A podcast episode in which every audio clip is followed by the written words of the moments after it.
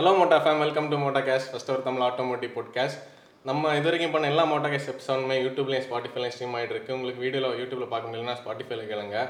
இன்றைக்கி நம்ம ஸ்பெஷலாக 75வது மோட்டா கேஷ் எபிசோடுக்கு வந்திருக்கோம். இந்த 75வது எபிசோட் கண்டிப்பாக தான் அழகி போட்டே ஆகணும்னு நைட்டு 10:30 மணிக்கு ஆசிரியர் எங்களை பிடிச்சி இங்கே உட்கார வச்சு நேர்மையான மோட்டா ஃபேம்லாம் சண்டைக்கு வருவாங்க அப்படின்னு சொல்லிட்டு எடுக்க வச்சிருக்காரு. இப்போ நாங்கள் நைட்டு 10:30க்கு ஷூட் பண்ணிட்டு இல்லைன்னா வேலைக்கிழமை நைட்டு 10:30க்கு ஷூட் பண்ணிட்டு இருக்கோம். நாளைக்கு காலையில் எடிட் பண்ணி 4 மணிக்கு போஸ்ட் பண்ணிடுவோம்.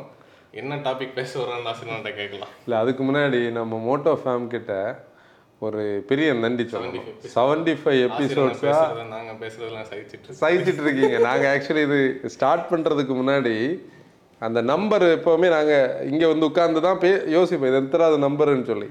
இப்போ 75ன்னு சொன்னோன்னா டேய் நம்மளை 75 எபிசோட் 74 எபிசோட் சகிச்சிருக்காங்க, அப்போ அது ஒரு பெரிய விஷயம் அப்படின்னு சொல்கிறது. என்னென்னா அவங்க டைம் ஸ்பெண்ட் பண்ணி கேட்டிருக்காங்க. ஆடியோ ஃபார்மேட்டில் வாக்கிங் பண்ணும்போது நிறைய ஃபீட்பேக் தராங்கல்ல, அதுக்கு பெரிய ஒரு தேங்க்ஸ். என்னென்னா பாட்காஸ்ட்டுன்னு சொல்லக்கூடிய இந்த மீடியம் வந்து ஸ்டார்ட் பண்ணணும்னு நினச்சி அது ஒரு எங்கேயோ ஒரு பாட்காஸ்ட்டில் நான் சொல்லியிருக்கிறேன். நாங்கள் டிஸ்கஸ் பண்ணி நான் ஒரு 2-3 மாதம் பல ரீசன்ஸுக்காக ஓடிட்டே இருந்தது.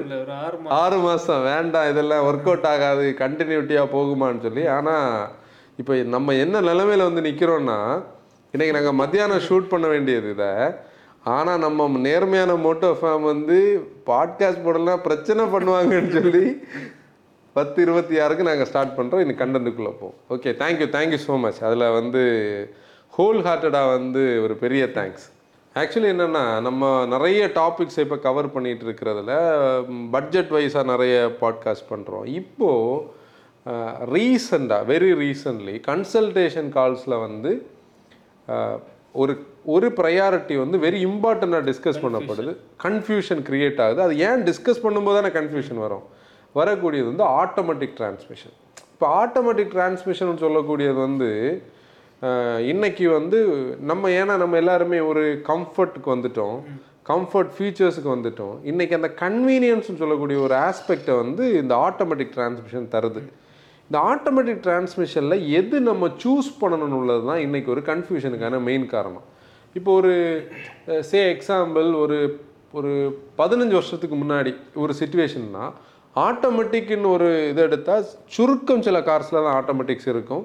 அங்கே போய் அது டிசிடியா இல்லை வந்து ஏடி டார்க் கன்வெர்ட்டரா இல்லை சிவிடி அப்படியெல்லாம் கேட்கறதுக்கு அன்னைக்கு ஆடியன்ஸ் கிட்ட இல்லை பையர்ஸ் கிட்ட ஒரு மைண்ட் செட்டே இருக்காது, வாய்ப்பே இல்லை. இப்போ நீ வந்து எனக்கு தெரிஞ்சு கிராண்ட் ஐட்டனுக்கு முன்னாடி ஐட்டனில் வந்து ஆட்டோமேட்டிக் இருந்தது. அதெல்லாம் அன்றைக்கி யார் என்ன டெக்னாலஜினே கேட்கல. அது 4 ஸ்பீடா 5 ஸ்பீடா, அது 4 ஸ்பீடு, அதெல்லாம் யாருமே கொஸ்டின் பண்ண போகல. இப்போ நீ ஸ்கார்பியோவில் பழைய ஸ்கார்பியோவில் ஒரு 4 ஸ்பீடு ஏடி இருந்தது. இதெல்லாம் அந்த பீரியடில் ஒரு 2010க்கு அப்புறம் ஸ்லோவில் ஒரு ஸ்லோ ஃபேஸில் ஆட்டோமேட்டிக்ஸ் அப்படி ஸ்லோவாக வந்து அதுவும் ஆட்டோமேட்டிக் வந்து இதெல்லாம் யார் ஓட்டுவா, நம்ம மேனுவல். இன்றைக்கி வந்து ஒரு செட் ஆஃப் பீப்புள் வந்து இன்றைக்கி வந்து ஆட்டோமேட்டிக்ஸுக்கு மேலே வெறுப்போடு தான் இருக்காங்க, மேனுவல்ஸ் தான் ஓட்ட முடியும்னு. ஆனால் எண்ட் ஆஃப் த டே கன்வீனியன்ஸ்னு சொல்லக்கூடிய ஒரு விஷயம். இந்த நம்ம டைப்ஸ் ஆஃப் ஆட்டோமேட்டிக்கு போகிறதுக்கு முன்னாடி நான் அந்த மார்க்கெட்டோட டிரான்சிஷனை பார்த்தோன்னா, எனக்கு என்னோட சித்தி பையன் அவங்க வீட்டில் ஒரு ஐகான் இருந்தது. ஐகானுக்கு அவன் வந்து கொஞ்சம் லேசியான டிரைவர், மேனுவல் கார்ஸ் அப்போவே அவனுக்கு பிடிக்காது. ஒரு டிரைவிங் ஃபீல் இல்லாமல் அவனுக்கு A to B வரைக்கும் போகணும், அவ்வளோதான். Point A to point B போகணும். A to Bன்னு சொன்னோன்னா நம்ம ரெஸ்டாரண்ட் A to Bன்னு ஒரு கன்ஃபியூஷன் வரும். ஆக்சுவலி அப்போ வந்து ஆட்டோமேட்டிக் வேணும், செதான் வேணும். ரேப்பிட் அப்போ வந்து மார்க்கெட்டில் பூம் ஆகுது. இது வந்து 2013-14 பீரியடில். அப்போ அதில் வந்து 1.6 MPAல வந்து 6 ஸ்பீடு AT. நாங்கள் வந்து நிறைய கார் டெஸ்ட் ட்ரைவ் பண்ணோம். இன்றைக்கி இருக்கிறது மாதிரி எல்லாம் அன்றைக்கி அந்த ஆட்டோமேட்டிக்ஸை பற்றின நாலேஜோ ஆட்டோமேட்டிக் இது சூட் ஆகுமா அது சூட் அப்படிலாம் கிடையாது. ஒரு ஆட்டோமேட்டிக் வேணும், வாங்கியாச்சு. அதுதான் என்னோடய லைஃப்பில் நான் நிறைய ஓட்டின ஆட்டோமேட்டிக். அதாவது அந்த ஸ்டேஜில் அதுக்கு முன்னாடி ஒரு தடவை ஆட்டோமேட்டிக் ஓட்டியிருக்கேன். இவனோட இந்த ரேப்பிட் வாங்கிறதுக்காக நாங்கள் ட்ராவல் பண்ண பீரியடில் எல்லா டைப்பு ஓரளவுக்கு இருந்தால் லாரா ஆட்டோமேட்டிக்கு அப்படி இப்படின்னு நிறைய ஓட்டினோம். இதுக்கப்புறம் நீ பார்த்தேன்னா எனக்கு வந்து ஆட்டோமேட்டிக் மேலே ஒரு வெறுப்பு வந்து ஒரு பீரியட் இருக்குது. அதையும் நான் சொல்கிறேன், இது ஒவ்வொருத்தங்களுக்கு இது கனெக்ட் ஆகும். அதனால தான் நான் அந்த ஸ்டோரியில் எனக்கு வரேன். என்னோட ஞாபகம் கரெக்ட்னா 2014 செலீரியோவில் வந்து ஏஎம்டி லான்ச் பண்ணுறாங்க. நானும் ரொம்ப எதிர்பார்த்து ஒரு சின்ன காரில் ஆட்டோமேட்டிக்கோட மைண்ட் செட்டே நமக்கு இல்லாத நேரம் ஆட்டோமேட்டிக் ஓட்டி பார்த்தா இது நம்ம சொல்கிறது ஒன்று அது பண்ணுறது ஒன்று. லிட்ரலி ஒரு 1.5 வருஷத்துக்கு முன்னாடி நம்ம ஓட்டின ஒரு ஆட்டோமேட்டிக் ஸ்டோரி அவன் நீ சிரிக்கும் போதே எனக்கு புரிஞ்சு அதான் அந்த அந்த நீ அதை தான் திங்க் பண்ணியிருப்பேன்னு தெரியும். லிட்ரலி அப்படி தான் இருந்தது. ஏன்னா நான் நினைக்கிறது ஒன்று, என்ஜின் பண்ணுறது ஒன்று, டிரான்ஸ்மிஷன் தானே அதை சிங்க் பண்ணணும். அங்கே ஒரு சிங்க் கேப் இருந்தது. அப்புறம் ஒரு சடன் ஓவர்டேக்கிங் எல்லாம் நம்ம வந்து கிக் டவுனுக்கு ஆக்சிலரேட் பண்ணுவோம், அது என்ன பண்ணும் என்ஜின் பிரேக்கிங் பண்ணி நிற்கும், அதுக்கு என்னன்னு தெரியாது.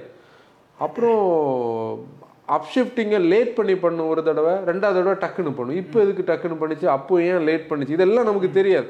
அப்போ இது ஏதோ இது வந்து நமக்கான இது இல்லை அப்படின்னு சொல்லி நம்ம தான். ஆனால் அதுக்கப்புறம் நீ அந்த பீரியட் அப்படி நீ பார்த்தீங்கன்னா ஸ்லோவாக ஒவ்வொரு மேனுஃபேக்சர்கிட்டையும் ஆட்டோமேட்டிக்ஸோட ஒரு பீரியட் இருந்து இந்த ஆட்டோமேட்டிக்கோட அடுத்த ஸ்டேஜை நான் வந்து ஓகே ஆட்டோமேட்டிக்ஸ் வந்து நமக்கும் நம்ம டிரைவிங் ஸ்டைலுக்கு மேட்ச் ஆகும்னு சொல்கிறது. கிரெட்டாவோட ஃபஸ்ட் ஜென் கிரெட்டாவில் வந்து 1.6 டீசலில் வந்து ஒரு ஆட்டோமேட்டிக் இருந்தது.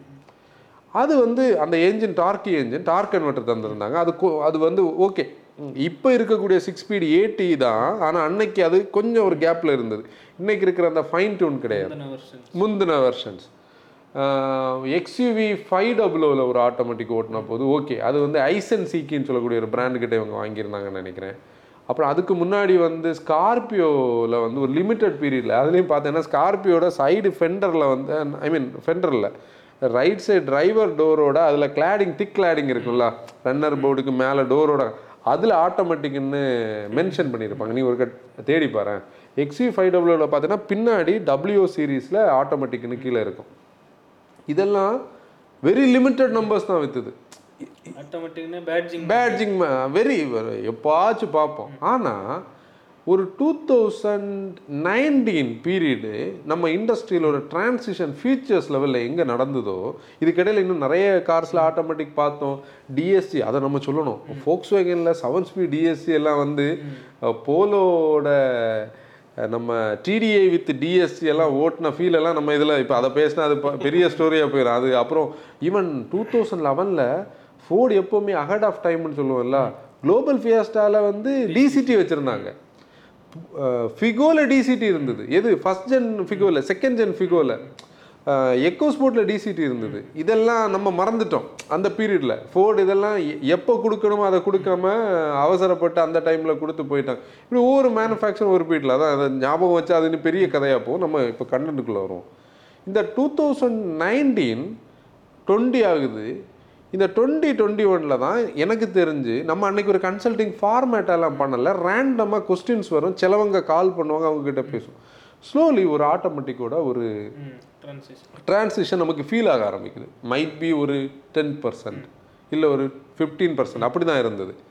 ஆனால் 22 நான் தான் இந்த கண்டென்ட்டுக்காக யோசிக்கும் போதே நான் அந்த கன்சல்டிங் கால்ஸ் பேசின அந்த ஒரு மைண்ட் செட்டுக்கு உள்ளே வந்தால் 22 வந்து இதுக்கு ஒரு டோட்டலான ஒரு டோட்டல் சேஞ்ச். அந்த சேஞ்சுக்கு நிறைய ரீசன்ஸ் இருக்குது. இப்போது நம்ம இதை எப்படி கொண்டு போகணுன்னா, ஒரு ஜெண்டர் ஈக்குவாலிட்டி வந்து ஸ்கூட்டர்ஸ் வந்து க்ரியேட் பண்ணிச்சு. ஒரு டிபெண்டன்சியை வந்து கம்மி பண்ணிச்சு. இப்போ ஒரு ஒய்ஃப் வந்து ஹஸ்பண்டை டிபெண்ட் பண்ணி இருக்கணும், இல்லை ஒரு டாக்ஸி கேபை பிடிக்கணும்ல டிபெண்டன்சி என்ன பண்ணிச்சு, இந்த ஸ்கூட்டர்ஸ் வந்து ஓவர் கம் பண்ணிச்சு. இல்லை அந்த ஆஸ்பெக்டை இன்றைக்கி இது வந்து ஒரு சொல்யூஷன் க்ரியேட் பண்ணி கொடுத்துருக்கு. ஆட்டோமேட்டிக்ஸ் அதுதான் நம்ம பேச போகிறோம். இந்த ஆட்டோமேட்டிக்ஸ் என்ட்ரி லெவலில் AMT ஆகலாம், CVT, DCT, டார்க் கன்வெர்ட்டர்ஸ், இது வந்து அந்த ஒரு ஸ்பேஸை ஓப்பன் பண்ணதில் சிட்டிஸில் உள்ள டிராஃபிக்கும் ஒரு ரீசன். சிட்டிஸில் உள்ள டிராஃபிக் நம்ம பார்த்தோன்னா, இப்போ நம்மளே ஒரு சென்னை சிட்டி ஒரு எக்ஸாம்பிள் எடுத்தோன்னா, நம்ம வந்து ப்ரீ கோவிட் பீரியடில் போனதுக்கும் போஸ்ட் கோவிடில் 2021 போனது, 2022 போனது, இப்போ 2023 பீரியடில் நம்ம சென்னை போகிறதுக்கு நம்ம வந்து வண்டலூரில் தேங்க்ஸ் டு அந்த ஃப்ளைஓவர் அது முடிஞ்சு பெருங்குளத்தூர் ஒர்க்கு முடிஞ்சதுனால 8 லைன் இப்போ போட்டு அங்கேருந்து நம்ம என்ன பண்ணுவோம், திருப்பி மதுரவாயில் வந்தோம்னா மதுரவாயிலேருந்து திருப்பி நீ எக்மூர் வரைக்கும் போகிற அந்த பீரியட் நினச்சி போகிறான். போன தடவை நம்ம வந்து 1.25 மணி நேரம் நடத்தோம் Maduravoyal to night full traffic மேப்பே ஃபுல்லாக ரெட்டில் இருந்து. நான் CVT என்ன வச்சுருந்தேன், என்கிட்ட வந்து CVT மேக்னேட் இருந்தாங்க, இவங்க வந்து எக்கோஸ்போர்ட்டில் வந்தாங்க. லிட்ரலி எனக்கு வந்து பூன் இந்த டிராஃபிக், அதாவது அப்பாடா மைலேஜ் கிடைக்குதோ இல்லையோ பேசாமல் இருந்தாச்சு. அதுலேயும் அப்பப்போ வந்து கியர் ஸ்டிக்கை வந்து மூவ் பண்ணுறதுல தான் கண்டினியூட்டாக மூவ் ஆகலைன்னா நியூட்ரல் போட்டு இதை பண்ணிகிட்டு இருந்தோம். மற்ற நேரம் பிரேக்கு தான், கிளச் அங்கே ஒர்க் ஆகிட்டு இருந்து. சிவிடி தானே பிரச்சனை இல்லை, அதையும் பேசுவோம். அந்த டிஃப்ரென்ஸ் இருக்குது. இவங்க வந்து கடுப்பாய் வந்து சேர்ந்தாங்க அன்னைக்கு அந்த ஹோட்டலில். போர்டு கிளச் வேறு, லிட்ரலி இவன் ஸ்டோரி வேறு போனான். ஆக்சுவலி என்னென்னா இதுதான் அந்த சேஞ்சோட அந்த பீரியட். இதுக்கு மெயினான ஒரு ரீசன் தான் என்ஜினியரிங். இப்போ நான் வந்து 2014 இல்லை 2013 சொன்ன ஏடி இந்தியன் ஸ்டைல் ஏடி கிடையாது. இதில் 1.6 MBA ஏடி அது சின்ன ரோட்ஸில் எல்லாம் ஓட்டும்போது ஒழுங்காக பிஹேவ் பண்ணாது. இப்போ நீங்கள் 2014 வந்த ஏஎம்டியோட பீரியட் வேறு.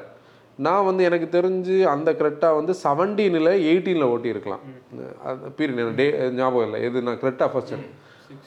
ஆனால் இன்றைக்கி ஒவ்வொரு என்ஜினுக்கு எது பெஸ்ட்டு, நம்ம ரோட் கண்டிஷனுக்கு ஒரு ஒரு சீம்லெஸ்ஸான ஒரு எல்லாமே இருக்குது. ஆட்டோமேட்டிக்ஸ் இதுதான் இன்றைக்கி ஆட்டோமேட்டிக்ஸ் மேலே மக்களுக்கு வந்திருக்கக்கூடிய ஒரு ஒரு ஒரு சேஞ்ச். இப்போ நான் வந்து லிட்ரலி XUV 3WOட ஏஎம்டி வந்து ஓட்டும்போது diesel AMT 300 Nm of torque இது எப்படி இருக்கும் அப்படின்னுலாம் அப்போ நினச்சேன். ஆனால் ஏஎம்டி கன்வீனியன்ட், நம்ம மராசோலையும் அதை ஓட்டணும்.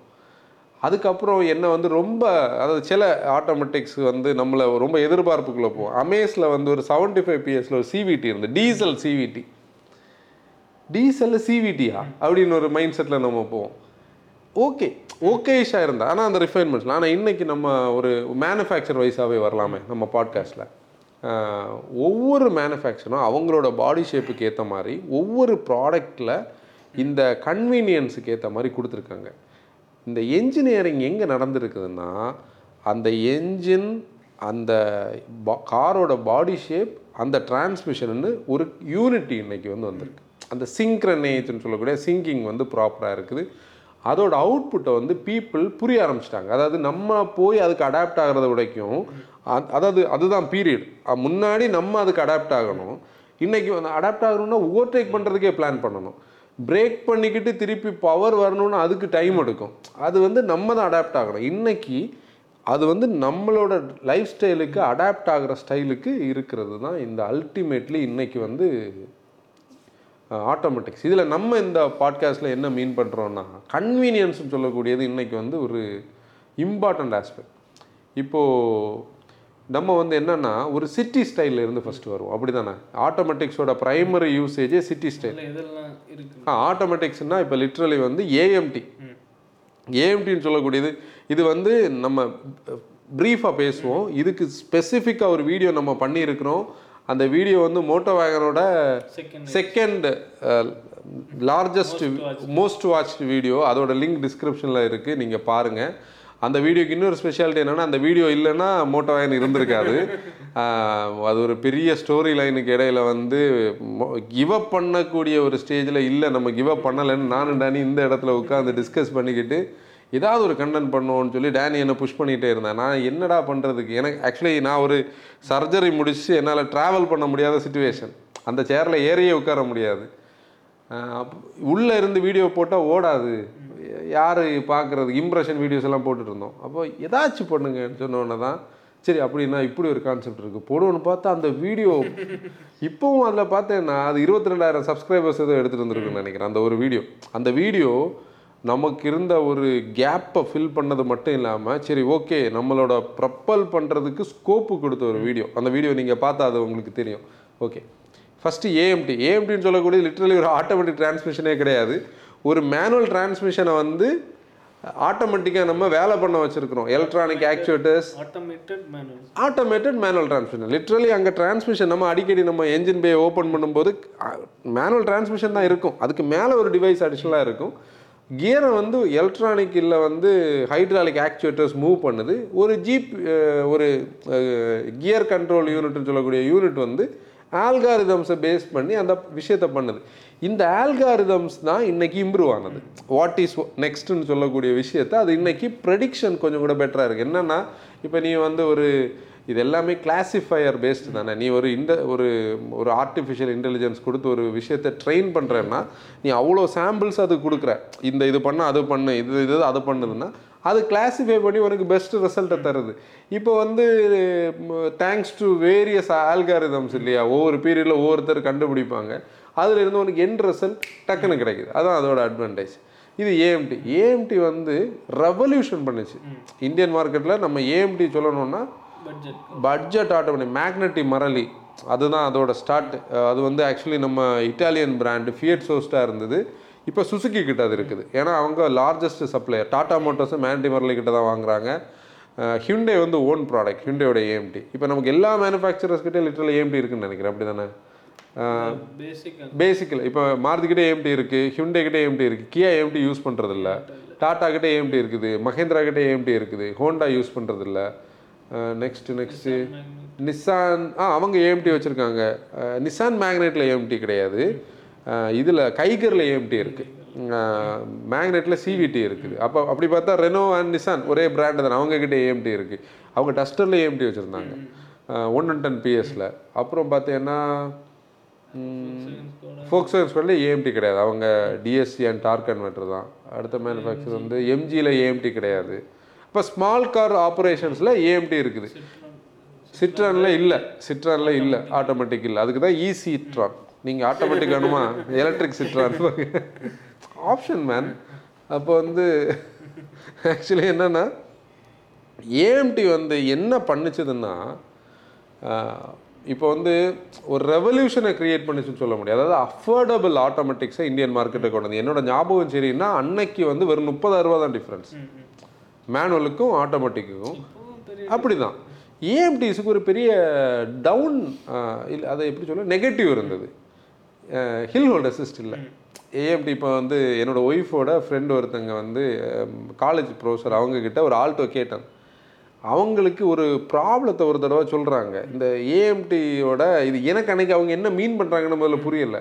ஹேண்ட் பிரேக் ஓஹோ இவங்க இதை ஹில் ஹோல்டை சொல்கிறாங்கன்னு. அப்போ இந்த ஹேண்ட் பிரேக்கை போட்டு லாக் பண்ணி நம்ம பெடலில் இருந்து ஆக்சிலேட்டருக்கு போகும்போது, இப்போ நம்ம ஆஃபீஸுக்கு மேலே உள்ள அந்த ரோடுக்கே போகிறோன்னு வச்சுக்கேன், நம்ம பெட்ரோல் இன்ஜினை லாக் பண்ணாலே இப்போ டார்க்கு நம்ம கிளச் பைட்டில் நிற்காது, சில நேரம் ஓவர் ஷூட் ஆகுறதுக்கு வாய்ப்பு இருக்குது, அடிக்கும், ரன்னர் போர்டு அடிக்குமா. இதுதான் ஏஎம்டியோட பெரிய ப்ராப்ளம். ஆனாலும் சரி ஓகே, இன்றைக்கி வந்து கான்ஃபிடெண்ட்டாக ஓட்டுறவங்களை அது வந்து என்கரேஜ் பண்ணிச்சு. லேட்டாக கார் படிக்கிறவங்க, என்னோடய வீட்டுக்கு நேர் பின்னாடி, அப்பா அம்மா இருக்கிற வீட்டுக்கு பின்னாடி இருக்கக்கூடிய அங்கிள் வந்து ஒரு மேட்டிஸ் வச்சுருந்தார், அதுக்கப்புறம் ஒரு ஆல்டோ கேட்டன் ஓட்டிகிட்ருக்காரு ஏஎம்டி. அவர் ரிட்டையர் ஆனதுக்கப்புறம், கவர்மெண்ட் கேரளா சர்வீஸில் இருந்து ரிட்டையர் ஆனதுக்கப்புறம் இப்போ ஏஎம்டி ஓட்டிகிட்ருக்காரு. அட்வான்டேஜ் பாரு, அவங்களோட ட்ரீமை வந்து அது பண்ண வச்சுது. இந்த முதல்ல நான் சொன்ன மாதிரி ஜெண்டர் ஈக்குவாலிட்டி அந்த பிரச்சனை இல்லாமல் அது சால்வ் பண்ண வச்சுது. எல்லாருக்கும் இன்றைக்கி ஓட்டலாம். நம்ம ரோட்ஸில் நிறைய ஃபீமேல் எஃபர்ட்லெஸ்ஸாக ஓட்டிகிட்டு போகிறத பார்க்குறோம். ஃபஸ்ட் டைம் கார் பையர்ஸ் வந்து கான்சன்ட்ரேட்டடாக வாங்குறாங்க, இதெல்லாம் தான் நம்ம இதில் கேட்குறோம். அப்படி பார்த்தா ஏஎம்டிஸ் வந்து இன்றைக்கி ஓவர் த பீரியட் வந்து அவங்க அந்த பழைய காலகட்டத்திலேருந்து ஒரு அளவுக்கு கன்வென்ஷனல் ஆட்டோமேட்டிக் ரேஞ்சுக்கு ரிஃபைன்மெண்ட்ஸுக்கு வந்தாச்சு. இப்போ எக்ஸ்டாரில் ஏஎம்டி இருக்குது, நம்ம ஃப்ராங்ஸில் ஏஎம்டி இருக்குது, பலினோவில் ஏஎம்டி, எல்லாருமே மாருதி வந்து ஆல்டோ கேட்டன்லேருந்து அப்படியே ஏஎம்டி கொண்டு வந்துட்டாங்க. எல்லாருமே ஹில் ஹோல்ட் அசிஸ்ட் அப்டேட் பண்ணிட்டு வந்தாங்க. டாடா மோட்டர்ஸில் பார்த்தோன்னா பஞ்சில் ஏஎம்டி இருக்குது, டியாகோ, டிகார், நெக்ஸானில் எல்லாம் ஏஎம்டி இருக்குது. இப்போ வந்து நெக்ஸானில் வந்து டிசிடி வரப்போகுதுன்னு சொல்கிறாங்க. ஆல்ட்ரோஸ்லாம் நம்ம எப்போவுமே சொல்கிறோம், அந்த டிசியை தூக்கி தூர போட்டுட்டு வந்து ஏஎம்டி வைங்க, பிரச்சனை இல்லை, நம்ம ஸ்டெடியாக தான் சொல்கிறோம். அது மேக்ஸ் நோ சென்ஸ். பஞ்சில் இருக்கிற அந்த ட்ராமேர் இன்புட்டும் டைனா ப்ரோவையும் உள்ள அதை அப்படி தூக்கி வச்சுருங்க, ஜஸ்ட்டு தூக்கி வைக்கிற வேலை தான். டிசிஏ வந்து உங்களுக்கு மேட்ச் ஆகலை அதுக்கு. அப்படி அப்படி பார்க்கும்போது அது இருக்குது. XUV 300 வந்து பெட்ரோல் அண்ட் டீசலுக்கு ஏஎம்டி இருக்குது. நம்ம வேறு எந்த பிராண்டு சொன்னோம்? அப்போ கைகர் அல்டிமேட்லி கைகர் இல்லை, குவிட் வந்து இனிஷியலாக கனெக்ட் ஆனதில் ஏஎம்டிக்கு ஒரு பெரிய பங்கு இருக்குது. குவிட் வந்து 1 லிட்டரில், அதில் நீ பார்த்தோன்னா ரோட்டரி நாப் இருக்கும், மேனுவல் மோடு ஆப்ரேட் பண்ண முடியாது, ஸ்டிக்கே இருக்காது. இப்போது நம்ம ட்ரைபரில் ஏஎம்டி இருக்குது, ஐட்டன் கிராண்ட் ஐட்டனில் வந்து நீ அதில் ஒரு விஷயம் பார்த்தேன்னா U75 ஒரு என்ஜின் இருக்குல்ல, அவங்களோட 1.1 லிட்டர் 3 சிலிண்டர் என்ஜின் டீசல், அந்த என்ஜினில் ஏஎம்டி உண்டு. இப்போ அதை ஸ்டாப் பண்ணாங்க BS6க்கு அப்புறம் அது அப்கிரேட் ஆகலை. அது அப்படி பார்த்தோன்னா எக்ஸனில் இருந்தது, கிராண்ட் ஐட்டனில் இருந்தது. இப்போ நமக்கு வந்து எது சொல்கிறது, எக்ஸ்டர் i20 அதில் எல்லாம் ஏஎம்டி இருக்குது. ஓகே i20யில் நம்ம ரீசெண்டாக ட்ரைவ் பண்ணோம். இப்போ ஏஎம்டி முடிச்சிட்டோம். நம்ம இனி நெக்ஸ்ட் வந்து IVT வரலாம். ஏஎம்டி வந்து யாருக்கு? அதை நம்ம பேசணும், இதில் பேசிடுவோம். இப்போ ஏஎம்டின்னு சொல்லக்கூடியதில் என்னென்னா, இந்த ஒரு எந்தூசியாஸ்டிக் கனெக்ட்டுக்கெல்லாம் இங்கே பெரிய ஸ்கோப் இல்லை. ஆனால் நீங்கள் வந்து உங்களுக்கு மேனுவலுக்கு பதிலாக ஒரு ஆட்டோமேட்டிக் வேணும். என்ட்ரி லெவல் கார்ஸில் பிகினர்ஸுக்கு வாங்கலாம். மேனுவலுக்கு ஈக்குவலண்டான ஃபியூல் எக்கானமி வந்து ஆட்டோமேட்டிக்கில் கிடைக்கும். நான் முதல்ல இதை நான் பேசியிருக்கணும். முதல்ல நான் மிஸ் பண்ணது என்னென்னா, முதல்ல வந்து ஒரு கன்சர்ன் நம்ம ரோட் ஸ்டைலுக்கு வந்து ஆட்டோமேட்டிக்ஸ் இல்லாதது ஒரு கன்சர்ன்னா, ஆட்டோமேட்டிக்ஸ் ஃபியூல் எஃபிஷியன்ட்டே இல்லை ஃபஸ்ட்டு ஒரு 15 இயர்ஸுக்கு முன்னாடி. ஆனால் ஏஎம்டி வந்து மேனுவல் என்ன தருதோ அதை கொடுக்க ஆரம்பிச்சது, அதிகமாகவும் கொடுக்க ஆரம்பிச்சது. அப்போ அந்த ஒரு கேப்பை வந்து அது ஃபில் பண்ணிச்சுது. பட்ஜெட் ஆட்டோமேட்டிக் ஒரு பெரிய ப்ராப்ளம் வந்தால் கூட சர்வீஸ் காஸ்ட்லாம் நாமினலாக இருக்கும், நம்மளால் மெயின்டைன் பண்ண முடியும். ரிலையபிள், ஸோ ஃபார் ஸோ குட்டாக தான் போய்ட்டுருக்கு. ஓட்டிகிட்டே போகலாம், அதை பெருசாக புஷ் பண்ண வேண்டாம். ப்ளஸ் வந்து இன்றைக்கி எல்லாத்துலேயும் ஹில் ஓட சிஸ்டம் இருக்குது. மேனுவல் மோடு போட்டு அர்ஜென்ட்டுக்கு ஓட்டணும்னா ஓட்டலாம். இப்போ ஹில்ஸில் ஓட்டினா டவுட்டு கேட்குறாங்க. நான் ரீசெண்டாக ஒருத்தருக்கு எக்ஸ்பிளைன் பண்ணேன், நீங்கள் அப்படி ஹில்ஸ் வந்து கிளைம் பண்ணும்போது உங்களுக்கு ஏஎம்டி அப்ஷிஃப்டிங் பண்ணுதுன்னா மேனுவலில் போட்டு செகண்டில் போட்டு விட்ருங்க, நீங்கள் சொல்கிற மாதிரி கேட்கும். கீழே இறங்கும்போது மேனுவலில் போட்டு செகண்டில் போட்டு விட்ருங்க, அங்கே பேசாமல் கீழே வரப்போகுது, அப்ஷிஃப்டிங் அதுக்கு மேலே பண்ணாது. இது வந்து ஏஎம்டியோட விஷயம். ஆனால் அந்த என்ஜினியரிங்கில் ஏஎம்டியை வந்து ஒரு புவர் மேன்ஸ் ஆட்டோமேட்டிக்காக பார்க்காம ரொம்ப காம்ப்ரமைஸ் இல்லாமல் ஓரளவுக்கு நியாயமாக இன்றைக்கி நம்ம வாங்க முடியும். நல்லா இருக்குது. ஓகே, இப்போ நெக்ஸ்ட்டு நம்ம பேசுகிறது வந்து CVT. CVTயை IVTயை நம்ம டைமுக்காக சேர்த்தே பேசிப்போம். ரெண்டோட டிஃப்ரென்ஸை நான் சொல்கிறேன். CVT லிட்ரல் நீ பார்த்தேன்னா, நம்ம முதல்ல ஒரு பாயிண்ட் சொன்னோம் பார்த்தியா, அந்த இந்தியாவில் ஸ்கூட்டர்ஸ் க்ரியேட் பண்ண ரெவல்யூஷன். அந்த ஸ்கூட்டர்ஸுக்கு க்ரியேட் பண்ண ரெவல்யூஷனுக்கு மெயின் ரீசனே CVT தான். நீ இப்போ எந்த பிராண்டோட ஒரு ஆட்டோமேட்டிக் ஸ்கூட்டரை எடுத்து பார்த்தாலும் CVTயோட CVT i இருக்கும், ICVT இருக்கும். ஐ மீன் அதுக்குள்ளே தான் அவங்க சுற்றிட்டு இருப்பாங்க, CVT தான். ஆனால் இங்கே CVTக்கு ஒரு அட்வான்டேஜ் என்னன்னா, பெட்ரோல் என்ஜின்ஸுக்குனாலே உலகத்தில் வந்து மேண்டேட்டாக வச்சுருக்கிற ஒரு ஆட்டோமேட்டிக் டிரான்ஸ்மிஷன் CVT. அதில் இந்த ஜாப்பனீஸுக்கு வந்து CVT ரொம்ப பிடிக்கும். ஜாப்பனீஸ் ஹோண்டா, டொயோட்டாக்கு வந்து CVT பெட்ரோல் என்ஜின்ஸ்னாலே CVT தான். மாருதியில், ஐ மீன் சுசுக்கி, மாருதியை நம்ம அங்கே சேர்க்கக்கூடாது, சுசுக்கிலையும் இருந்தது. இந்தியாவில் பலினோவில் இருந்தது. CVT லிட்ரலி ரொம்ப காம்ப்ளெக்ஸான ஒரு மெக்கானிசம்லாம் கிடையாது. ஒரு 2 புள்ளி, அதில் ஒரு பெல்ட்டை போடுவாங்க. இந்த புள்ளியோட டயமீட்டரும் இதுவும் வேரி ஆகிறதுக்கு ஏற்ற மாதிரி ஸ்டெப்ஸாக வந்து அது வேரி பண்ணித்தரும். அதாவது இன்ஃபைனட் வேரியேஷன் ஆகாது, ஒன்று பெருசாகும். அதாவது அப்படி இப்படி சின்னதாகி பெருசாகும். இது ஒரு இல்லுஸ்ட்ரேஷன் போடும், ஏன்னா நம்ம ரீசெண்டாக i20யில் போட்டதுனால இருந்தது. இது என்ன நடக்கும்னா, உனக்கு ஒரு ஃபிக்ஸட் ஸ்டெப்னு சொல்லக்கூடிய ஒரு 7 ஸ்டெப்ஸ் அவங்க வச்சுருந்தா கூட, இதுக்கு இடையில இது இன்ஃபைனட்டாக வந்து வேரி ஆகும். உனக்கு டிஃப்ரெண்டான ஸ்பீடு தரும். ஒரு பவ் அண்ட் ஆரோவை வந்து நீ ஸ்ட்ரெச் பண்ணி விடுறது மாதிரி, ஒரு சிக்னலில் இருந்து நீ ஒரு ஸ்கூட்டரை முறுக்குனா என்ன பண்ணுமோ அதை தான் இங்கே CVT பண்ணும். இது நம்ம மார்க்கெட்டில் இந்த ஆட்டோமேட்டிக்கோட ஏஎம்டி வேண்டாம், ஒரு ப்ரீமியமான ஒரு இதுக்கு போகணுன்னு சொல்கிறவங்களுக்கு இந்த CVT ஒரு ஸ்கோப்பாக இருந்தது. Ultimately city friendly. ஏன்னா இங்கே வந்து உனக்கு மூவிங் பார்ட்ஸ் வந்து ரொம்ப காம்ப்ளெக்ஸ் இல்லாததுனால என்ன நடந்தது, ஹீட் வந்து தெர்மல் எஃபிஷியன்சி பெட்டராக இருந்தது, மெயின்டெனன்ஸும் பெருசாக வராது. பெல்ட் இப்போ ஒரு நாளைக்கு பெல்ட் கட்டானா கூட ஈஸியாக நமக்கு ஒரு பெல்ட் மாட்டி ஓட்டலான்னு உள்ளதான், பெரிய ப்ராப்ளம்ஸ் கிடையாது. இப்போ தேய்மானம் கம்மி உள்ள fully hydraulics, I mean hydraulic இல்லை, அந்த புல்லிஸ் வந்து ஹைட்ராலிக் புள்ளி. அது வந்து உனக்கு ஆல்ரெடி டிரைவ்டு சிஸ்டம். அது வந்து உலக காலகட்டத்தில் ஒன்றுமே வராது, பாட்டுக்கு ஓடிட்டு இருக்க போகுது. இப்போது CVT, இந்த CVTயோட நெகட்டிவே ரப்பர் பேண்ட் எஃபெக்ட். இந்த ரப்பர் பேண்ட் எஃபெக்ட் ஒரு நெகட்டிவ்னு சொல்லக்கூடியது. இந்த எந்தூசியாஸ்ட் கூட அது எப்போவுமே மேட்ச் ஆகாது. எங்கேயோ ஒரு இடத்துல ஒரு லேசினஸ் இருக்கும். அதில் நீ என்னதான் இனிஷியலில் இருக்கும், மிட் ரேஞ்சில் ஒரு இடத்துல நீ பார்த்தேன்னா, நீ சில நேரம் மிட் ரேஞ்சில் நீ ஒரு சடனாக ஒரு இது ஓவர்டேக்கிங்லாம் பண்ணும்போது அது அப்படி அது அதோட விருப்பத்துக்கு தான் வரும். நீ இழுத்துவான்னு சொன்னால் வராமல் ஃபேக் ஸ்பீடு உள்ளதான். இந்த ஃபேக் ஸ்பீடு நம்மளை சந்தேகப்பட வைக்கும் சில நேரம். நம்ம போய் முடிவோம், ஆனால் அங்கே என்ன தெரியுமா நடக்கும், இப்போ ஒரு பஸ்ஸை நம்ம ஓவர்டேக் பண்ணுறோன்னா பஸ்ஸோட ஹாஃப் வரைக்கும் நீ சொன்ன அந்த ஃபேக் ஸ்பீட், ஹாஃபுக்கு அப்புறம் ஒரு இழுப்பு அந்த அந்த ஒரு இங்கே விட்டதை அங்கே பிடிச்சி அது போகும். அதுதான் அந்த ரப்பர் பேண்ட் எஃபெக்டோட ஒரு ஸ்ட்ரெச். இதை வந்து நம்ம ஹிண்டே அண்ட் கியா லிட்ரலி ஹிண்டேயோட தான் அதை பேட்டண்டாகவே அவங்க வச்சுருந்தாங்க, ஐவிடின்னு மாற்றினாங்க. நம்ம ரீசெண்டாக வந்து அதோட கிளாரிட்டிக்காக என்ன பண்ணியிருந்தோம்னா i20 ஐவிடி ட்ரைவ் பண்ணியிருக்கோம். ஐ மீன் போன வீடியோ, இதுக்கு முந்தின வீடியோ, அது நீங்கள் பாருங்கள், லிங்க் டிஸ்கிரிப்ஷனில் இருக்கும். அதில் இந்த இல்லுஸ்ட்ரேஷனே சொல்லியிருக்கோம். இந்த ரப்பர் பெல்ட் இல்லை இந்த ஸ்டீல் பெல்ட்டுக்கு பதில் செயின்டு பெல்ட் தந்திருப்பாங்க. அந்த செயின்டு பெல்ட் வந்து அந்த ரப்பர் பேண்ட் எஃபெக்ட் கம்மி பண்ணும், ரப்பர் பேண்ட் எஃபெக்ட் கம்மி பண்ணும். கூட இது செயின்னால் உனக்கு பவர் லாஸ் வந்து ஒரு 6% கம்மி ஆகுது. இங்கே ஸ்டெப்ஸில் தான் வந்து வேரி பண்ணும், அங்கே ஸ்பீடை தான் அது வேரி பண்ணும்.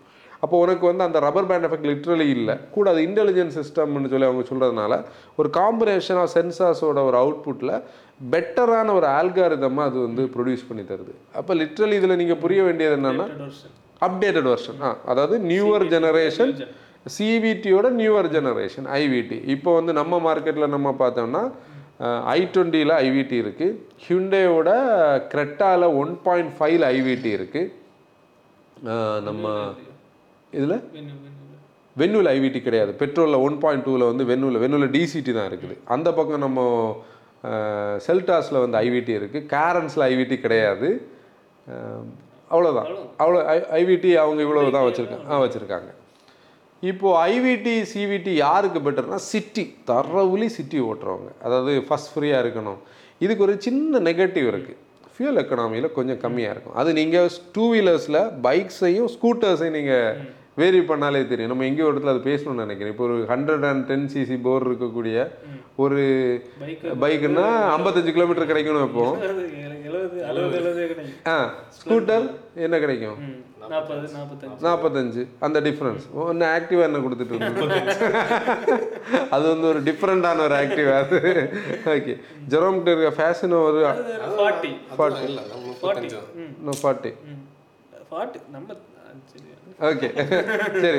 to 45. ஓகே, இது வந்து இப்போது நிறைய பேருக்கு டவுட் வரக்கூடிய அடுத்த டிரான்ஸ்மிஷன் நம்ம சொல்ல போகிறது தான் வந்து டிஎஸ்சி சிவிடி சிவிடி வந்து சாரி ஆமாம், நான் ஸ்கிப் பண்ணி போயிட்டேன், நான் டைமை யோசிச்சுட்ருக்கேன். சிவிடி லிட்டரலி அமேஸில் சிவிடி இருக்குது. அதுக்கு முன்னாடி நம்ம வந்து பலினோவில் சிவிடி பற்றி பேசிகிட்டே வருவோம். மாருதி பார்த்தோம்னா சிவிடி லேட்டஸ்ட்டாக பலினோவில் வச்சுருந்தாங்க. பலினோவிலே ஃபியூல் எக்கனாமி கம்மி பிரச்சனை இருந்தது சிவிடியில், அவங்க அதை இப்போ ஏஎம்டிக்கு மாற்றிட்டாங்க. அப்புறம் வந்து ஹோண்டாவோட 5th Gen சிட்டியில் சிவிடி இருக்குது, இப்போ வந்துருக்கக்கூடிய ஐ மீன் எலிவேட்டில் இருக்குது. அப்புறம் சிவிடி நமக்கு யாருக்கு இருக்குது, நிசான் மேக்னைட் டைகரில் டாப் எண்டில் சிவிடி இருக்கு. ஆக்சுவலி அந்த சிவிடி கொஞ்சம் கூட ரெஸ்பான்சிவ், நம்ம அதை ஃபீல் பண்ணோம். ரப்பர் பேண்ட் எஃபெக்ட் எல்லாம் கம்மி, அதில் ஒரு ஸ்போர்ட் மோட் இருந்தது, அந்த பட்டனில் ஒரு ஸ்போர்ட் மோட் பெருசாக இல்லை. ஸ்போர்ட் மோட் வந்து ஃபியூல் கஸ்லர் தான், ஆனால் பெர்ஃபார்மன்ஸை தந்துட்டு இருந்தது. அப்புறம் நீ அந்த பக்கம் வந்தேன்னா நம்ம வேறு மேனுஃபேக்சரர்ஸ், நம்ம இப்போது ஹெக்டர் ப்ளஸ் வந்து டிசிடி எடுத்துட்டாங்க, சிவிடி வச்சுருக்காங்க, அதுவும் ஓகே. ஆக்சுவலி என்னென்னா இவங்க ஐவிடின்னு பேர் மாத்தாட்டி கூட இவங்க நிறைய பேர் உள்ளே வந்து இந்த மெக்கானிசம் செய்து அந்த ரப்பர் பேண்ட் எஃபெக்ட் இப்போ கொஞ்சம் கம்மி பண்ணி வச்சுருக்காங்க. ஹோண்டாக்கு வந்து எல்லாத்துலேயும் சிவிடி தான் இருந்தது, சிவிக்கில் இருந்தது, அக்கார்டில் இருந்தது, எல்லாம் சிவிடி, எல்லாம் அவங்க சிஆர்வி எல்லாம் சிவிடி. நீங்கள் வேர்ல்டு வைடாக போனாலும் அக்கார்டில் வந்து ஒரு ஏடி வச்சுருந்தாங்க. இப்போ நான் சிவிடி வந்து எனக்கு வந்து இந்த ஆட்டோமேட்டிக் டிரான்ஸ்மிஷனோட ஒரு நான் அதை முதல்ல சொல்ல மிஸ் பண்ணிட்டேன். இப்போ தான் அந்த கியாவை வந்து எனக்கு ஞாபகம் வருது. நான் 2018 மஸ்கெட்டுக்கு போயிருந்தோம், நம்ம கிறிஸ்டோபரோட ஆப்டிமாவில் நாங்கள் ஃபுல்லாக ட்ராவல் பண்ணிகிட்டு இருந்தோம். அது ஐவிடி ஆக்சுவலி. அப்போ அவன் சொல்லுவான் அது வந்து ரப்பர் பேண்ட் எஃபெக்ட்லாம் இல்லை, எனக்கு வந்து இது ஃபஸ்ட் ஃப்ரீ 2.5 லட்சம் கிலோமீட்டர் வந்து அப்போவே ஓடி இருந்தது. ஒரு தடவை அவன் வந்து இந்த 2.5 லட்சம் கிலோமீட்டருக்கு இடையில ஒரு தடவை ஒரு நாளைக்கு காலையில் கியர் ஸ்டிக்கை மூவ் பண்ணும்போது மூவ் ஆகலை, டவ் பண்ணி சர்வீஸ் சென்டருக்கு கொண்டு போனாங்க, அந்த பெல்ட்டை மாற்றினாங்க, ஆஃப்டர்நூன் கொடுத்துட்டாங்க, அவ்வளோதான். அது பெரிய காம்ப்ளெக்ஸான ஒரு மெக்கானிசம் கிடையாது. அவங்க ப்ரோட்டோகால் படி என்னென்னா பெல்ட்டு மாற்றும் போது அந்த புல்லீஸை கூட புதுசு மாற்ற சொல்கிறாங்க. அப்படின்னா இன்னும் ஃபர்தராக லைஃப் இருக்கும். அது சிவிடி. இப்போ வேறு சிவிடி எனக்கு தெரிஞ்சு நம்ம ஞாபகம் வந்து டட்சன்லேயும் சிவிடி இருந்து முதல்ல, ஆனால் அப்புறம் வந்து ஏஎம்டி கொண்டு வந்தாங்க. கோப் இதில் டட்சன் ரெடிகோலெல்லாம் ஏஎம்டி கொண்டு வந்தாங்க. நம்ம நிசானில் நம்ம பார்த்தோம்னா, இப்போ நான் இதை சொல்கிற இந்த எக்ஸாம்பிள் வந்து மைக்ரா சன்னியில் சிவிடி இருந்தது, கிறிஸ்டோபர்கிட்ட இப்போ அந்த மைக்ரா இருக்குது, சிவிடி இருந்தது, அப்புறம் சிவிடி ஒரு பீரியடில் இருந்தது, எம்டிஸ் வந்து கொஞ்சம் லேகாக இருந்த டைமு நிறைய சிவிடிஸ் இருந்தது. ஐ மீன் நம்ம நம்ம 1.3 சிவிடி தானே இருந்தது டஸ்டரோட டர்போவில். ஆமாம் சிவிடி, இந்த டஸ்டரோட 1.3 டர்போவில் சிவிடி தானே இருந்தது, டர்போ அந்த மெர்சிடஸ் இன்ஜினில் சிவிடி தான், என்னோட ஞாபகத்துக்கு சிவிடி தான் இருந்தது. கிக்ஸில் பெட்ரோலில் சிவிடி இருந்தது. இப்படி அது அந்த 1.5லேயே சிவிடி இருந்தது, கேப்சூரில் சிவிடி இருந்தது. அப்படி சிவிடி ஒரு பீரியடில் ரூல் பண்ணிகிட்டு இருந்தது. ஆனால் நீ வந்து சிவிடி எஃபிஷியன்சி தான் ஒரு பிரச்சனை, ஓட்டுறதுக்கு ஓகே தான் எஃபிஷியன்சி. இப்போ சிவிடியோட கரண்ட் சினாரியோ நம்ம சொல்லிட்டோம், வெரி லிமிட்டட் ஆயாச்சு, சிவிடிக்கு ரொம்ப கம்மியான இதுதான். ஷட்டில் அதாவது குட்டி குட்டி டிரைவ்ஸ் ஓட்டுறவங்களுக்கு பக்கா, அதை ரொம்ப அலட்டிக்காமல் சிம்பிளாக ஓட்டிக்கிட்டு வரணும்னு சொல்கிறவங்களுக்கு சிவிடி கரெக்டாக இருக்கும். இப்போ கம்மிங் டு நெக்ஸ்ட்டு வந்து டிஎஸ்சி. இந்த டிஎஸ்சி அண்ட் டிசிடியில் நிறைய பேர் கன்ஃபியூஷன் இருக்குது. ரெண்டுமே டெக்னிக்கலி ஒன்று தான். டிசிஏ இன்னும் அதை விடலை, சரி okay. DSC, DCT and DCA மூணுமே மெக்கானிக்கலி ஒன்று தான், டெக்னிக்கலி ஒன்று தான். டிஎஸ்ஜி வந்து ஃபோக்ஸ்வேகன் ஸ்கோடா குரூப்போட பேட்டன்டைஸ் நேம், அவங்க அந்த நேமை தான் யூஸ் பண்ணுறாங்க, டைரக்ட் ஷிஃப்ட் கியர் பாக்ஸ்ன்னு சொல்லி. டிசிடி வந்து வேர்ல்டு வைடாக எல்லோரும் அதை யூஸ் பண்ணுறாங்க. டெக்னிக்கலி நீங்கள் பார்த்தீங்கன்னா வெரி சிம்பிள், ரொம்ப காம்ப்ளெக்ஸான ஒரு டிரான்ஸ்மிஷனாக வெரி சிம்பிளாக நான் சொல்கிறேன். இப்போ வந்து ஆன்சனும் டேனி இருக்காங்க, ஆன்சன்கிட்ட 1357 இருக்குது ஆட் கியர்ஸ் இருக்குது, டேனிக்கிட்ட 246 வந்து ஈவன் கியர்ஸ் இருக்குது. இவங்க ரெண்டு பேருக்குள்ள ஒரு போட்டி, அதாவது ஒரே காரில் இவங்க ரெண்டு பேர் இருக்காங்க, ரெண்டு கியர் ஸ்டிக், ரெண்டு சிங்க்ரனைசர், ரெண்டு கிளட்ச் இருக்காங்க, எல்லாமே ரெண்டு. ஆன்சன் ஃபஸ்ட்டு போட்டோன்னா செகண்ட் வந்து ப்ரீ செலக்டில் போய் நிற்கும், ரெடியாக இருக்கும். யாருக்குள்ளே அந்த போட்டி, டேனி ஆன்சன் வந்து ஃபஸ்ட்லேருந்து லைட்டாக டிஸ்என்கேஜ் பண்ண அந்த செகண்டில் வந்து செகண்ட் என்கேஜ் ஆகும். ஓஹோ நீ உடனே ஃபாஸ்ட்டாக பண்ணிட்டியான்னு சொல்லி நெக்ஸ்ட் டைம் ஆன்சர் வந்து தேட கொண்டு போய் ப்ரீசரில் இந்த இது வந்து ஒரு 600 millisecondல வந்து இவ்வளோ ஃபாஸ்ட்டாக வந்து அப்ஷிஃப்டிங் டவுன் ஷிஃப்டிங் பண்ணோம். இந்த அப்ஷிஃப்டிங் டவுன் ஷிஃப்டிங்கோட இதுதான் வந்து அந்த ஸ்போர்ட்டி நேச்சரை வந்து ஷிஃப்ட் ஷாக்ஸ் உனக்கு தெரியாது, ஒன்னால் வந்து அந்த கியர் சேஞ்ச் ஆகிறத பெருசாக ஃபீல் பண்ண முடியாது, ஓவர் டேக்கிங் எல்லாம் சீம்லெஸ். இப்போ நீ வந்து செல்டாஸோட 1.4 டர்போட ஒரு குட்டி ரிவ்யூ நம்ம மோட்டோ வாங்கில முன்னாடி பண்ணியிருப்போம். அந்த கார் ஓட்டிக்கிட்டு வந்து ஒரு ஒண்டர்லாவில் ஒரு ரைடு போயிட்டு வந்த ஒரு ஃபீல் எனக்கு இருந்தது. அதாவது என்ன சொன்னாலும் அந்த என்ஜின் கேட்டுகிட்டு இருந்தது. அதுக்கு ரீசன் வந்து டிசிடி தான், ஐ மீன் டிஎஸ்சி தான். DCT is equal to DSC. அதுக்கு முன்னாடி போலோ, அது வந்து எக்ஸ்பிளைன் பண்ணவே தெரியல, அது வந்து அப்படி ஒரு ஃபீல். ஏன்னா நமக்கு அன்னைக்கு அந்த வாட் இஸ் இதுன்னு உள்ளது நமக்கு தெரியாது, கிடையாது, நமக்கு தெரியாது. ஓ இதுதான் டிஎஸ்சியா அந்த ஃபீல்.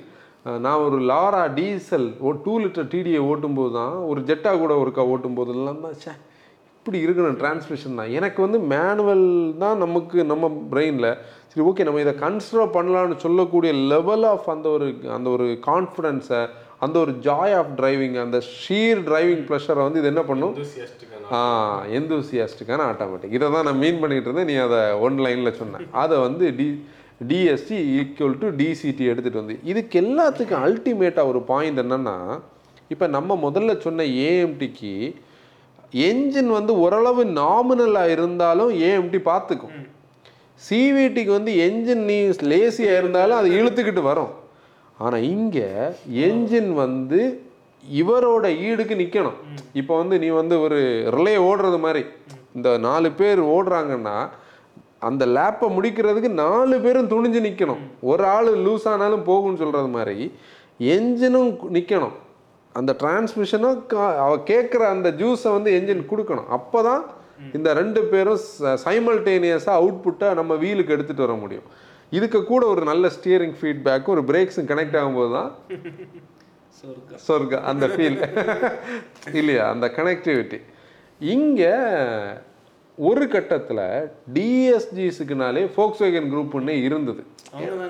அதை ஏன்னா நீ மற்ற என்ஜின்ஸ் எல்லாம் மற்றவங்களோட என்ஜின்ஸ் கூட இது மேட்ச் ஆகாது, கனெக்ட் ஆகாது. ஆனால் இன்றைக்கி ஓவர் த பீரியட் வந்து டிசிடிஸ் வச்சுருக்கிறவங்க எல்லாருமே ஒரு என்ஜினை பில்டு பண்ணும்போது நான் இதை டிசிடி கூட மேட் பண்ண போகிறேன்னு தெளிவாக பில்டு பண்ணுறாங்க. அது அது வருவோம் அது விட மாட்டான்.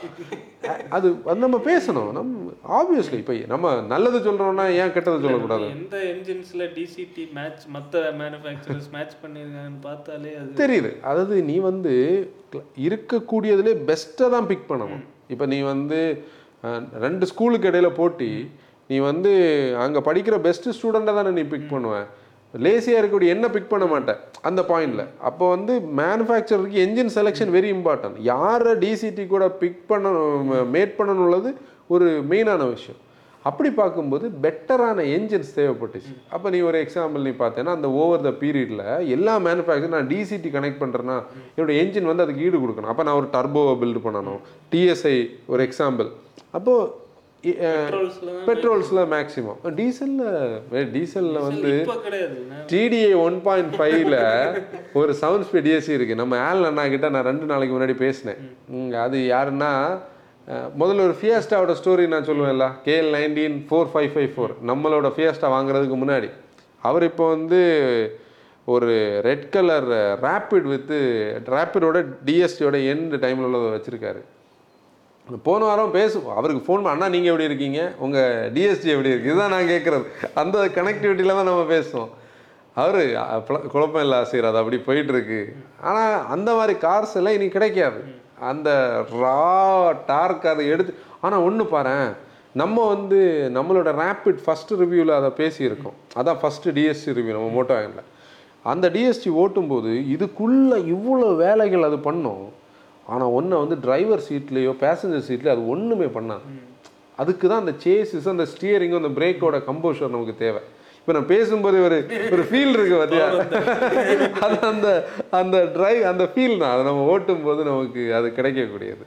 அது அந்த காம்போ டீசலெல்லாம் நம்ம எனக்கு மிஸ் பண்ணுறோம். அதான் நீ இந்த நான் அடிக்கடி சொல்லுவேன், இந்த டாய்கூன், குஷாக், ஸ்லாவியா, விட்ரஸ்ல எல்லாம் அந்த 1.5 டிடிஐ ப்ளஸ் டிஎஸ்சி காம்போ இருந்திருந்தால் அது வேறு லெவல், எங்கேயோ போயிருக்கு அந்த ப்ராடக்ட். சரி, ஓகே, சாரி, அது போச்சு. எந்த ஃபியஸ்டா அதெல்லாம் இனி ஒருத்தர் பெரிய ஒரு கமெண்டே போட்டிருந்தாரு போன இதுல. அதான் போயாச்சுல, திருப்பி திருப்பி எதுக்கு இந்த போர்டு ஃபியட் எல்லாம் பேசிட்டு இருக்கீங்க, டீசல் இன்னும் டீசல் தான் இல்லை எதுக்கு பேசுறேன் நான், பேசாம முடியாது, பழைய கதையை நம்ம விட முடியாது இல்லை. ஓகே, இப்போ இந்த டிசிடிஸில் வந்து நீ பார்த்தேன்னா எனக்கு தெரிஞ்சு இந்த டிசிடிஸ் மேலே நமக்கு ஒரு நம்பிக்கை வந்ததே, அதாவது டிஎஸ்டியை நம்ம பேசியாச்சு, அதாவது ஃபோக்ஸ்வேகன் ஸ்கோடா குரூப்போடது இல்லை வந்து ப்ரீமியம் பிராண்ட்ஸில் இப்போ வந்து ஒவ்வொருத்தருக்கும் ஒவ்வொரு டெரிவேஷனில் இருக்குது, அது ஒன்றும் பிரச்சனை இல்லை. வந்தது ஹியூண்டே வந்து அந்த 1 லிட்டர் ஜிடிஏ வந்து எடுத்துகிட்டு வந்ததுக்கு அப்புறம் தான் i20யில் வென்யூவில் ஃபஸ்ட்டு வென்யூவோட 1 லிட்டர் இன்ஜினை வந்து ஈவன் நீ ஒரு பீரியடில் நீ பார்த்தேன்னா நம்ம ஃபோர்டு எக்கோ ஸ்போர்ட்டில் 1 லிட்டரில் வந்து டிசிடி இருந்தது, எக்கோ பூஸ்டில்.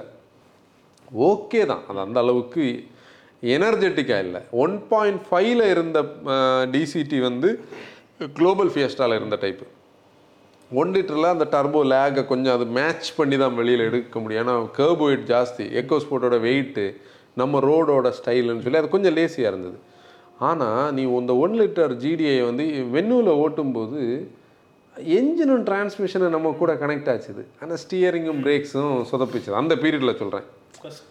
ஃபஸ்ட்டு முதல்ல ஓகே நம்ம வந்து இப்படியும் பண்ணலாமே அப்படின்னு ஒரு மைண்ட் செட் நமக்கு வருது. இது தரலி நான் வந்து என்ஜாய் பண்ணதான், நான் வந்து அனலைஸ் பண்ணதான் சொல்கிறேனே தவிர சிலவங்க இதுக்கு கூட அக்ரி பண்ணுவாங்க, சிலவங்க அக்ரி பண்ணுவாங்க. ஏன்னா நான் இது அங்கேருந்து வரேன், எங்கள் 2011-12 பீரியட்லேருந்து வரேன். அதுக்கப்புறம் வந்து செல்டாஸ் வந்தது. செல்டாஸில் வந்து அந்த 1.4 வந்து முதல்ல நான் ஓட்டினது, நம்ம ரிவ்யூக்காக ஓட்டுறதுக்கு முன்னாடி ஓட்டும்போது ஓகே, நீ வந்து ஒரு DQ200 ஃபோக்ஸ்வேகன் ஸ்கோடா குரூப்புக்கு இருந்த ஒரு மரியாதையை வந்து நம்ம, ஆனாலும் ஆக்குரஸியில் வந்து டிஎஸ்டியை வந்து நம்ம டச் பண்ண முடியாது. ஓகே, 90% இவங்க நெருங்கிட்டாங்க, ஈடு கொடுக்குறாங்க, அந்த ஒரு ஃபீலுக்கு இவங்க வந்தாச்சு. அதுக்கப்புறம் நீ பார்த்தேன்னா ஹெக்டரில் வந்து அந்த அது வந்து ஹைப்ரிட் 1.5 வித் ஹைப்ரிட் ப்ளஸ் டிசிடின்னு நினைக்கிறேன். அது ஓட்டும்போது ஓகே, இவ்வளோ கேவ் போயிட்டேன், அது அசால்ட்டாக புல் பண்ணுது. அப்போ டிசிடி மேலே வந்து நமக்கு ஒரு ஃபீல் வந்தாச்சு. நம்ம ஓகே, இது வந்து ஃபோக்ஸ்வேகன் ஸ்கோடா குரூப் இல்லை, மற்றவங்க நினச்சாலும் பண்ண முடியும்னு ஒரு கட்டம் வந்தது. மார்க்கெட் அதை ரிசீவ் பண்ண ஆரம்பிச்சது. அப்படின்னா யாருக்குன்னா அது ரொம்ப ஸ்பெசிஃபிக்காக தான் போகுது. நீங்கள் வந்து ஒரு எந்தூசியாஸ்டிக் டிரைவர், உங்களுக்கு லேசியான ஒரு டிரான்ஸ்மிஷன் வேண்டாம், சூப்பர் ஃபாஸ்ட்டாக இருக்கணும், பவர் தான் வேணும். நீங்கள் என்ஜாய் பண்ணி ட்ரைவ் பண்ணுவீங்க. அந்த ஒரு ஷிஃப்ட் ஷாக், அந்த ஒரு டிரான்ஸ்மிஷனில் இருக்கக்கூடிய ஒரு கேப், இதெல்லாம் இருக்கக்கூடாதுன்னு நினைக்கிறவங்களுக்கான தரவான ஒரு ஸ்போர்ட்டியான டிரான்ஸ்மிஷன். இவ்வளோ நான் கான்ஃபிடெண்ட்டாக சொன்னாலும் இங்கே கொஞ்சம் ப்ராப்ளம்ஸ் இருக்குது. இந்த ப்ராப்ளம்ஸ் என்னென்னா, இங்கே ஒரு எக்ஸாம்பிள் சொன்னோம் பார்த்தீங்களா, இவங்க ரெண்டு பேரும் வேலை பண்ணுறாங்கல்ல, இதுக்குள்ளே பயங்கரமான ஹீட் வருது. இந்த ஹீட்டுக்குள்ளே கெமிக்கல் ரியாக்ஷன் நடந்து DQ200ஓட ப்ராப்ளமே நீ டீம் ஹெச்பிக்குள்ளே போனால் 10-15 வருஷமாக ட்ரெண்டு கிடக்கும், 10 வருஷமாக கிடக்கும். இந்த ப்ராப்ளம்ஸை ஃபேஸ் பண்ணி எப்போ அது நிற்கும், எப்போ ஓடும்னு தெரியாது. 2.5 லட்சம் கிலோமீட்டர் ஓடியும் பிரச்சனை இல்லை. ரீசெண்டாக வந்து ஒரு ஜெட்டாக வந்து 2.25 லட்சம் கிலோமீட்டர் பிரச்சனை இல்லாமல் ஓடிது. ஆஹா, பிரச்சனையே இல்லை. அந்த ஓனர் பிரச்சனை இல்லை, கெஸ்ட் பண்ண முடியாது அதை வந்து. ஆனால் வந்து அவங்க என்ன சொல்கிறாங்கன்னா, இல்லை ஸ்டடீஸ் வந்து என்ன சொல்லுதுன்னா, வேர்ல்டு வைடாக கணக்கு பார்த்தோன்னா அந்த ஆன்செட் கம்மியாகிட்டே வருது. தேங்க்ஸ் டு உள்ள அந்த மினரல் ஆயில் யூஸ் பண்ணியிருக்காங்க, அந்த ஓரிங்ஸோட டிசைனை மாற்றிருக்காங்க, ஐ மீன் கெமிக்கல் காம்பினேஷனை ரியாக்ட் ஆகிற மாதிரி மாற்றிருக்காங்க. இப்படி நிறைய விஷயங்கள் இருக்குது. செகண்ட்ரியாக நம்ம பேசக்கூடிய ஒரு விஷயம் வந்து சிட்டி ஃப்ரெண்ட்லியே கிடையாது. அதான் இந்த ஹீட்டிங் பிரச்சனை. சிட்டியில் நீ வந்து கிளச்சை, பிரேக்கும் கிளச்சும் ஒன்று தானே, பெடல் பண்ணியிருக்க, கிளச் ஒர்க்கிங்கில் இருக்குது, இங்கே இவங்க ரெண்டு பேரும் சண்டை போட்டுட்ருக்காங்க, நீ லைட்டாக கால் எடுப்ப, என்ஜின் ரவ் ஆகும், க்ரீப் ஆகும், திருப்பி இவங்க ரெண்டு பேரும் சண்டை போடுறாங்க, நான் செகண்ட் வரணுமா ஃபஸ்ட்லேயே நீ நிற்கிறியான்னு கன்ஃபியூஷன். இங்கே நம்ம நியூட்ரல் போட்டு சொல்கிறோம், ஆனால் ப்ராக்டிக்கலி அது எவ்வளோ தூரம் ஃபீஸிபிள் ஆகும்னு தெரியாது. செகண்டில் நிற்போம், நீ சடனாக ஓவர்டேக் பண்ணுவேன், அது உடனே தேர்டுக்கு போகும், சிக்னல் நிற்கும், பிரேக் பண்ணுவேன், அது திருப்பி ஃபஸ்ட்டுக்கு வரும். இப்படி அது உள்ளே கிடந்து சும்மா அசால்ட்டாக இந்த இடத்துல ஏஎம்டி பார்த்தோன்னா பேசாமல் இருக்கும், சிவிடி வந்து ஸ்ட்ரெச் பண்ணலாம் வெயிட் பண்ணு அப்படின்னு இருக்கும். இது வந்து இது 3 தடவை 3வது கியருக்கு போயிட்டு அடடா நீ நிறுத்தினு சொல்லி திருப்பி ஃபஸ்ட்டுக்கு வந்து நிற்கும். அப்போ அந்த உள்ள அந்த பிஸினஸ் வந்து தெரியும். இதுதான் இதோட ஒரு நெகட்டிவ். ஆனால் வந்து ஹைவேஸில் நல்ல ஸ்டெபிள் ஒரு ஸ்டாண்டர்டைஸ்டாக ஓட்டிகிட்டு இருந்தோன்னா சூப்பராக இருக்கும், ப்ரீஸாக இருக்கும், நல்ல எக்கனாமின்னு தரும். இப்போ நீ வந்து 1.5 EVO, எனக்கு அந்த மனசுக்குள்ளே அந்த ஈவோ தான் ஓடிட்டு இருக்கு. எக்கனாமி சிட்டியில் எக்கனாமிக்கு ஸ்கோப்பே கிடையாதுங்க. ஏன்னா லோவர் டிஸ்பிளேஸ்மெண்ட் என்ஜின்ஸ் கூட தான் அதை மேக்ஸிமம் வெயிட் பண்ணி வச்சுருப்பாங்க. அப்போ அது டர்போக்கு கீழே ஒர்க் ஆகும், லேக் இருக்கும். இந்த டிசிடிக்கு ஆல்காரிதம் இந்த போட்டி எப்படி தெரியுமா வச்சுருக்காங்க, தூக்கி கொண்டு பவர் பேண்டுக்கு போயிடும்னு சொல்லி. அப்போ அது ரவ் பண்ணி தான் எடுத்துகிட்டு வந்துடும். அந்த ரவ் நமக்கு ஃபீல் ஆகும் இல்லை, அதுதான் நான் சொன்னது. எடுத்துகிட்டு தேர்டுக்கு வரும், திருப்பி செகண்டு ஃபஸ்ட்டுன்னு வந்து நிற்கும். அப்புறம் அதில் ஒரு மேனுவல் மோட் இருக்கும், பார்க்கணும். பேடில் போட்டு பேடில் ஒரு என்ஜின் பிரேக்கிங் பண்ணோம். அதாவது நீ வந்து போயிட்டு இருக்கும்போது பேடில் யூஸ் பண்ணிகிட்டு இருக்கும்போது ஒரு பேரிகேடை பார்த்தேன்னு வச்சுக்கேன்.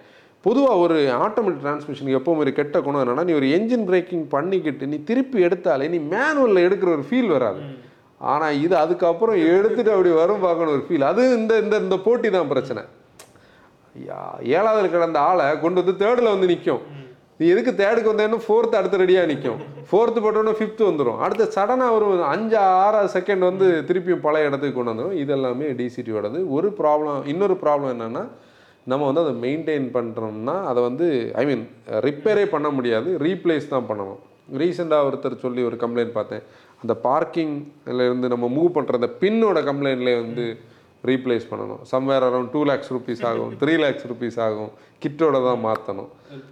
ஒரு ஐ மீன் அந்த கிட்டு பின் அது போனதுனால அவங்க என்ன சொல் ப்ரோட்டோக்கால் படி என்ன சொல்கிறாங்கன்னா, நீங்கள் பின் போச்சுன்னா ஏஜ் காட்டுது, ஃபர்தராக இதை வந்து நம்ம ரிஸ்க் எடுக்க வேண்டாம், ஒரேடியாக மாற்றிடுங்க, ரீசேல் கொஞ்சம் கம்மியாக இருக்கும்.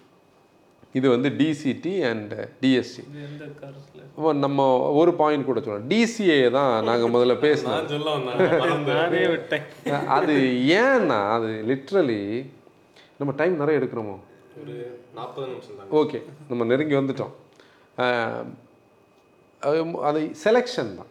அதாவது இப்போது என்ஜின் செலெக்ஷனில் நடந்த மிஸ்டேக், அவங்களே கன்ஃபியூஸ் ஆகிட்டாங்க டாடா மோட்டார்ஸை. இது ஏதோ ஒரு அவசர கதியில் பண்ணாங்க. நம்ம வந்து அதை ஓட்டி அது எப்படின்னு எனக்கு இதுக்கு பரவாயில்ல. நம்ம இப்போ டிகார் ரீசெண்டாக ஓட்டினோம், அப்படியெல்லாம் கூட டிகார் நல்லா தான் இருக்குது. BS6 Phase 2 அது கொஞ்சம் கூட பெட்டராக இருக்குது. இதுக்கு வந்து கனெக்டிவிட்டியே இல்லை.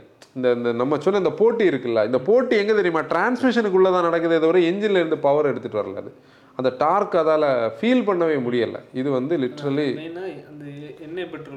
எண்ணெய் பெட்ரோலில் வச்சுருந்தது. நீ வந்து அவங்களோட ஐ டர்போவில் கொண்டு போயிருந்தா இடையில ஒரு டர்போ லேகை ஓவர் கம் பண்ணுறதுக்கு உங்களுக்கு பெரிய ப்ராப்ளம் இருக்குது. அதனால தான் இவங்க என்ன பண்ணாங்க, இந்த இடத்த வேண்டாம் சொல்லி அவங்க எண்ணெயில் வச்சுருந்தாங்க. எண்ணெயை வந்து சப்போர்ட் பண்ணலை. இப்போ நம்மளோட மைண்ட் செட்டில் நம்ம டிசிடி அண்ட் டிஎஸ்சிஸ்னால் 1.5 EVO, அதாவது எனிடே Volkswagen Skoda இப்போ கரண்ட் சினாரியோவில். அப்புறம் நீ பார்த்தேன்னா நம்ம இது Hyundaiயோட 1.5 அண்ட் 1 லிட்டர் ரெண்டும், Hyundai அண்ட் Kia ரெண்டுமே ஓகே தான். அதுக்கப்புறம் இப்போ டிசிடி வேறு யார்கிட்ட இருக்குது, மாறுதிக்கிட்டே இல்லை. மகேந்திரா கிட்டே டிசிடி கிடையாது, டாட்டாவில் டிசி பேசிட்டோம். இதுதான், இவ்வளோ அவ்வளோதான். இதில் ஃபியட்டில் இருந்த நம்ம இதில் இருந்ததுலாம் 1.45 இந்த என்ஜின் மல்டியரில் வந்து டிடிசிடி தான் அது இருந்தால் அதை ஸ்டாப் பண்ணிட்டாங்க. இப்போது அது டிசிடியோட வெர்ஷன் தான். இப்போ நம்ம அடுத்து பேசுகிறது வந்து டார்க் கன்வெர்ட்டர். அதாவது ஒரு க்ரூடான டிரான்ஸ்மிஷன். அது அது கமர்ஷியலாக நீ பார்த்தேன்னா டீசல் இன்ஜின் மாதிரி. கரெக்டாக டீசலுக்கான இதுதான். ஒரு லோவர் டார்க்கி என்ஜினையும் ஹையர் டார்க்கி என்ஜினையும் ஈஸியாக ஹேண்டில் பண்ணக்கூடிய டிரான்ஸ்மிஷன் வந்து டார்க் கன்வெர்ட்டர். ஏன்னா அங்கே கிளச்சு கிடையாது. ஒரு ஹைட்ராலிக் ஃப்ளூயிடோட அந்த மூமெண்ட்டை பேஸ் பண்ணி அதோட மொத்த சர்க்குலேஷனை பேஸ் பண்ணி ஒரு டார்க்கை வந்து புஷ் பண்ணுற ஒரு டிவைஸ். அது வியர் அண்ட் டியர் கம்மி. அதான் நான் சொன்னேன் பார்த்தியா, ஒரு ஒரு கமர்ஷியல் வெஹிக்கிள். நம்ம இப்போ ரீசெண்டாக ஒரு கமர்ஷியல் வெஹிக்கிள் ரிவ்யூஸை நாங்கள் கமர்ஷியலில் லேர்ன் பண்ணி கண்டென்ட் பண்ணிகிட்டு இருக்கோம். அதாவது கமர்ஷியலுக்குள்ளே நம்மளோட மெட்ரிக்ஸை தாண்டி நம்ம வேற ஒரு உலகம். லிட்ரலி நம்ம வந்து அதை மிஸ் அவுட் பண்ணிகிட்டு இருந்தோம். நம்ம அதை லேர்ன் பண்ணிகிட்ருக்கோம். அதில் பார்க்கும்போது டார்க் வந்து ஒரு ப்ரையாரிட்டி கமர்ஷியல் வெஹிக்கிளுக்கு. அப்போ அந்த கமர்ஷியல் வெஹிக்கிளில் வந்து டார்க் கன்வெர்ட்டர்னால் டார்க்கை தான் அதை கன்வெர்ட் பண்ணி தரணும். இந்த டார்க் கன்வெர்ட்டர்னு சொல்லக்கூடியது என்ன வந்து எப்போவுமே ஒரு க்ரூடாக பார்த்துட்டு இருந்ததே நான் முதல்ல சொன்னேன், அந்த ஸ்கார்பியோவில் இருந்த ஒரு டார்க் கன்வெர்ட்டர். நான் ஒரு தடவை ஓட்டும் ஸ்கார்பியோட கியர் ஸ்டிக்கை பார்த்தாலே ஒரு டேம்பர்டோட ஒரு ஸ்டைல் ஒரு காமெடியாக இருக்கும். ஒரு சின்ன ஸ்கார்பியோட 2.2ல் ஆட்டோமேட்டிக்காக ஆக்சுவலி அவங்க வந்து அதை எக்ஸ்போர்ட் மாடலுக்காக இப்போ ஸ்பெயின்லலாம் ஸ்கார்பியோ வந்து அப்போவே விற்றுட்டு இருந்தது. நம்ம இந்த பழைய ஜென் ஸ்கார்பியோ அங்கே எல்லாம் ஆட்டோமேட்டிக்காக தான் இவங்க இந்த ரீஎன்ஜினியரிங் பண்ணி அங்கே இந்த ஆட்டோமேட்டிக்கே கொண்டு வந்தது. நம்ம மார்க்கெட்டு கிடையாது. அதில் ஒரு கொஞ்சம் பீசஸ் வந்து இங்கே கொண்டு வந்தாங்க. அதுலேயும் கொஞ்சம் வந்து ஒரு ட்ரபிள் வந்தது. அப்புறம் அப்டேட் எல்லாம் பண்ணி கொடுத்தாங்க. நம்ம மைண்ட் செட்டில் அப்படி தான் இருக்கும். நான் தான் சொல்கிறேன் இல்லை, கிரெட்டாவோட 1.6 ஓட்டின பீரியடில் இருந்து தான் டார்க் கன்வெர்ட்டருக்கு மேலே ஒரு ஓகே இது வந்தது. ஆனால் வெரி ரீசன்லி 2 இயர்ஸில் என்னை டார்க் கன்வெர்ட்டர் கூட பயங்கரமாக கனெக்ட் பண்ணது 2 என்ஜின்ஸ். சொல்லு நீ 2 என்ஜின் இதெல்லாம் சொல்லு.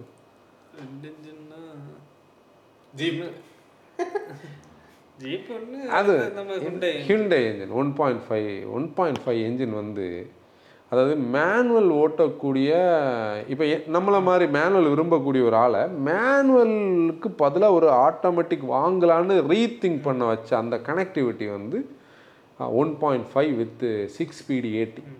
அது வந்து ஒரு பயங்கரமான. இப்போ நீ வந்து ஃபோர்டுக்கு வந்து பார்த்தீங்கன்னா பழைய 3.2 லிட்டர் எண்டவர், அது அதுக்கு முன்னாடி நம்ம ஒரு எண்டவர் ரிவ்யூ பண்ணலாம். அதுலேயும் டார்க் கன்வெர்ட்டர். அதில் உனக்கு அந்த ஸ்டெப்ஸ் அந்த கியர் சேஞ்சு தெரியும்.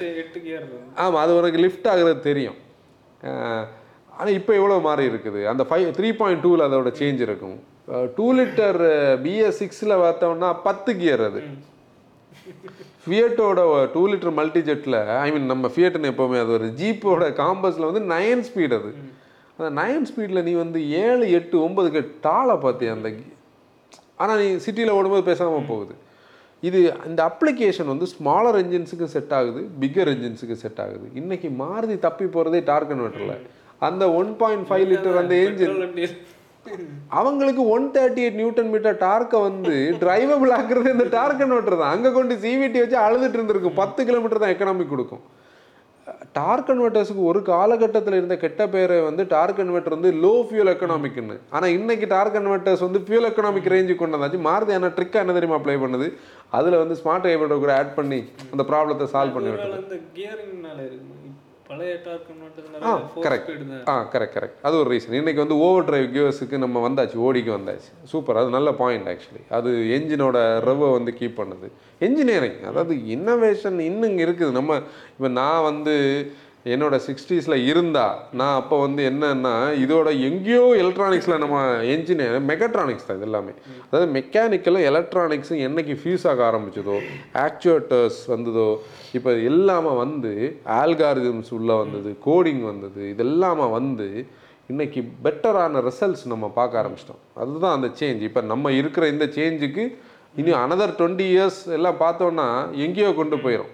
இதுதான் ஈசிவிடி ஒரு பயங்கர எக்ஸாம்பிள். நம்ம ஹைப்ரிட்ஸில் நம்ம இதை இந்த பாட்காஸ்ட் ஒன்றில் முடியாது, இல்லாட்டி நம்ம இதுக்குள்ளே போனோம்னா இப்போ டார்க் கன்வெர்ட்டர்ஸோட நிலைமை என்னென்னா டீசல்ஸை வந்து பக்கவாக சஸ்டெயின் பண்ணி வச்சுருக்கு. இதுக்கு வந்து அதாவது எந்தூசியாஸ்டிக் உள்ள கனெக்டை வந்து ஒரு 3 ட்ரைவ் மோடுக்கு, ட்ராக்ஷன் மோடுக்கு நீ என்ன பண்ணாலும் அது கேட்க வைக்கிது. ஆமாம், நீ ஃபோக்ஸ்வேகனில் 1 லிட்டர் டிஎஸ்ஐயை அந்த பவர் பேண்டுக்கு லிஃப்ட் பண்ணி கொண்டு வைக்கிறதே டார்க் கன்வெர்ட்டர் தான். அவன் கிளவராக பண்ணி வச்சுருக்கான். என்னென்னா அந்த 1 லிட்டர் டிஎஸ்ஐயை கொண்டு போய் டிசிடி போட்டேன்னா திருப்பி அது லேபராக ஹீட்டாகி பிரச்சனை. இங்கே கொண்டு நம்ம வந்து டாய்குன் ரிவ்யூவில் அதை பேசியிருந்தோம். அந்த அந்த கனெக்டிவிட்டி நமக்கு தெரிஞ்சது. இப்படி டார்க் கன்வெர்ட்டர் இன்றைக்கி வந்து நீ சஃபாரி ஹேரியரில் multi jet with Hyundai source 680. நமக்கு இன்னொரு டார்க் கன்வெர்ட்டர் பெஸ்ட்டாக சொல்லணும்னா ஸ்கார்பியோ என் டார்க் கன்வெர்ட்டர். டீசல்ஸில் வந்து டார்க் கன்வெர்ட்டர்ஸ் இருக்குது. ஐ மீன் வேறு யார் டார்க் கன்வெர்ட்டர்? ஜிம்னியில் டார்க் கன்வெர்ட்டர் அது வந்து மற்ற 4 ஸ்பீடு 80. இப்போ இல்லை, இனோவாவில் முதல்ல டார்க் கன்வெர்ட்டர் தான் இருந்தது, இப்போ எடுத்துட்டாங்க. ஃபார்ச்சுனரில் டார்க் கன்வெர்ட்டர். இப்படி அதாவது ஹை டார்க் கன்வெர்ட்டர். இன்னொரு டார்க் கன்வெர்ட்டர் நாங்கள் பார்த்தோம் 520 நியூட்டன் மீட்டர். ஏதாச்சும் இல்லை ஹைலக்ஸ் அப்பா அது பண்ண கூத்து இருக்க. அந்த ஆர்டிகுலேஷன்ஸ்ல எல்லாம் அதாவது ஹவுல் பண்ணி ஓன்னு சத்தம் போட்டு எடுத்துகிட்டு வரும் டார்க் கன்வெர்ட்டர். அது வேறு லெவல். அதெல்லாம் நம்ம அந்த என்ஜினியரிங்கோட எண்டு என்ன பண்ணணுமோ பண்ணிகிட்டு இருக்காங்க. இப்படி டார்க் கன்வெர்ட்டர்ஸுக்கு இப்போது நம்ம ஓரளவு எல்லாம் பேசிட்டோமா, எல்லா டிரான்ஸ்மிஷனும் பேசிட்டோம். இப்படி ஒவ்வொரு இப்போ டார்க் கன்வெர்ட்டர் யாருக்குன்னா நீங்கள் வந்து ஒரு டீசல் லவ்வராக இருப்பீங்க. டீசல் லவ்வர்னா சிலதில் கிடையாது, நம்ம இந்த பட்ஜெட்டில் நெக்ஸான்லாம் டார்க் கன்வெர்ட்டர் இல்லை. ஒரு விஷயம் நீ பாரு, XUV700 டார்க் கன்வெர்ட்டர் பேசணும். பெட்ரோலுக்கு ஈக்குவலான ட்ரைவ் நம்ம ட்ராக்கில் ஓட்டணும். அது வேறு லெவல். ஈவன் அவங்களோட பெட்ரோலையும் டார்க் கன்வெர்ட்டர் தான் வச்சுருக்காங்க. அது வந்து அப்படி டிரான்ஸ்மிஷன் இன்றைக்கி வந்து ஒரு கன்வீனியன்டான ஒரு பாயிண்ட்டுக்கு வந்தாச்சு. எந்த என்ஜினுக்கு கூட எது கனெக்டடுன்னு சொல்லி உள்ள ஒரு பாயிண்ட் இருக்குது. யாருக்கான அந்த ரெக்குவயர்மெண்ட்டுக்கு ஏற்ற மாதிரி இருக்குது. இப்படி ஒரு அல்டிமேட்டாக நம்ம ரோட் ஸ்டைல், நம்ம டிரைவிங் பேட்டர்னுக்கான டிரான்ஸ்மிஷன் மார்க்கெட்டில் இருக்குது. கன்வீனியன்ஸுக்கு ஏற்ற மாதிரி ஐ மீன் நம்மளோட அப்ளிகேஷனுக்கு ஏற்ற மாதிரி நம்ம வந்து சூஸ் பண்ணுற லெவலுக்கு இன்றைக்கி வந்திருக்கு. என்னோட ஒரு கெஸ்ஸு கரெக்டுனா 2025ன்னு ஒரு பாயிண்ட் வரும்போது ஒரு 15 லட்சத்துலேருந்து உள்ள மார்க்கெட்டில் 80% ஆட்டோமேட்டிக்ஸ் எடுத்துரும். மேனுவல் வந்து ரேரஸ்டில் தான் வரணும். இப்போ IMT கூட இதில் நம்ம பேசிட்டு போயிடுவோம், பிக்காக போயிடும். IMT literally clutchless manual. அது வந்து ஒரு வீடியோ நம்ம பண்ணியிருக்கோம். அது வந்து ஹிண்டே கியா, ஹிண்டே என்ன பண்ணிட்டாங்க 2 பேர்கிட்ட தான் இருக்கேன். கியா வந்து டீசலில் மேனுவல் இல்லை, ஒன்லி IMT. அது வந்து செமி ஆட்டோமேட்டிக். அது வந்து அதை பற்றி ஒரு வீடியோ நம்ம எந்த வீடியோ பண்ணோம், அதை வந்து அது லிங்க் டிஸ்கிரிப்ஷனில் இருக்குது, நீங்கள் பாருங்கள். அப்படி ஒவ்வொருத்தருக்கும் ஒரு சாய்ஸ் இருக்குது இன்றைக்கி வந்து டிரான்ஸ்மிஷனோட ஸ்டைலில். 25ல் நம்ம அதை எதிர்பார்க்கலாம். ஏன்னா எலக்ட்ரிக்ஸில் வந்து மேனுவல் இல்லை, ஹைப்ரிட்ஸில் மேனுவல் இல்லை, அப்போ ஆட்டோமேட்டிக் வந்து அந்த ஒரு லெவலில் இருக்குது. சிவிடி பேசும்போது நம்ம ஒன்று சொல்ல மிஸ் பண்ணியிருக்கோம். ஹைக்ராஸோட 2 லிட்டர் GXோடல சிவிடி அது கொஞ்சம் எலாஸ்டிக் இருந்தது. க்ளோஸ் பண்ணலாமா? இதுதான் வெர்டிக்ட் இன் த சென்ஸ் வந்து என்னென்னா வெரி சிம்பிள். ஓவராலாக வந்து பெர்ஃபார்மன்ஸ் ஓரியன்ட் பார்க்குறவங்க டிஎஸ்டி டிசிடி பார்க்குறாங்க. ஆட்டோமேட்டிக்னா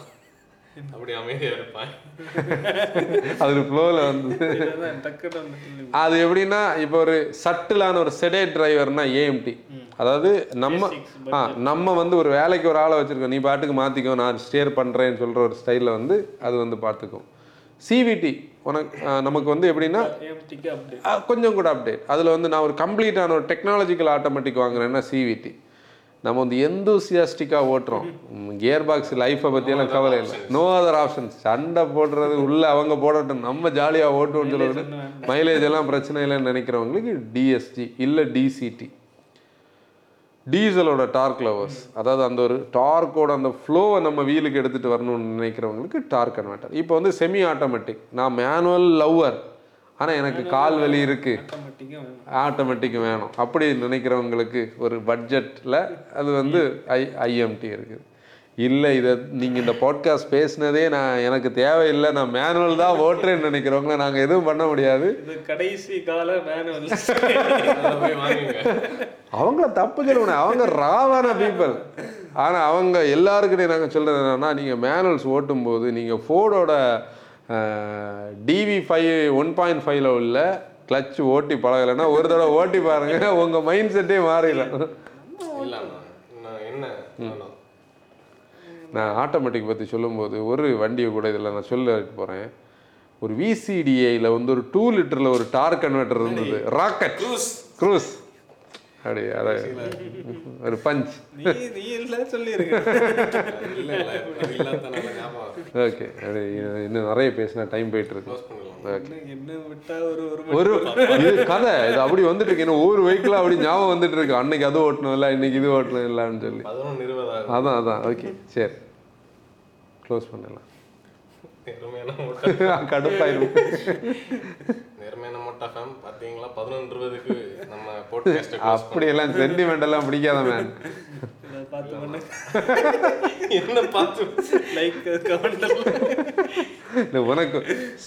வந்து ஆன்சனுக்கு ஒரு பாவம் வீட்டுக்கு போகாம அதுக்கு ஒரு ரீசன் இருக்கு. அதையும் சொல்லுவோம். நான் லேட்டா தூங்குற ஆளு, டேனி லேட்டாக தூங்குற ஆள். நானும் டேனி ஏதாவது மெயின் விஷயங்கள் டிஸ்கஸ் பண்ணி பேசினா இந்த டைம் தான் நாங்கள் பேசுவோம். முன்னாடிலாம் ஃபார்முலாவை பண்ணி நீ தூங்கினியா பேசலாமானாலும் இப்போ நான் டேரெக்டாக காலையை பண்ணிடுவேன்.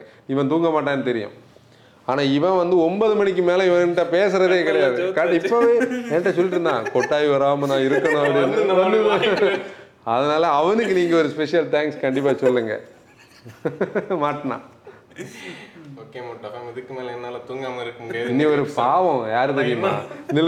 நம்மளாவது பேசிட்டு இருக்கோம். இந்த ஜெரோம்னு சொல்லி ஒரு பாவம் கீழே ரிசப்ஷன்ல உட்காந்துருக்கு.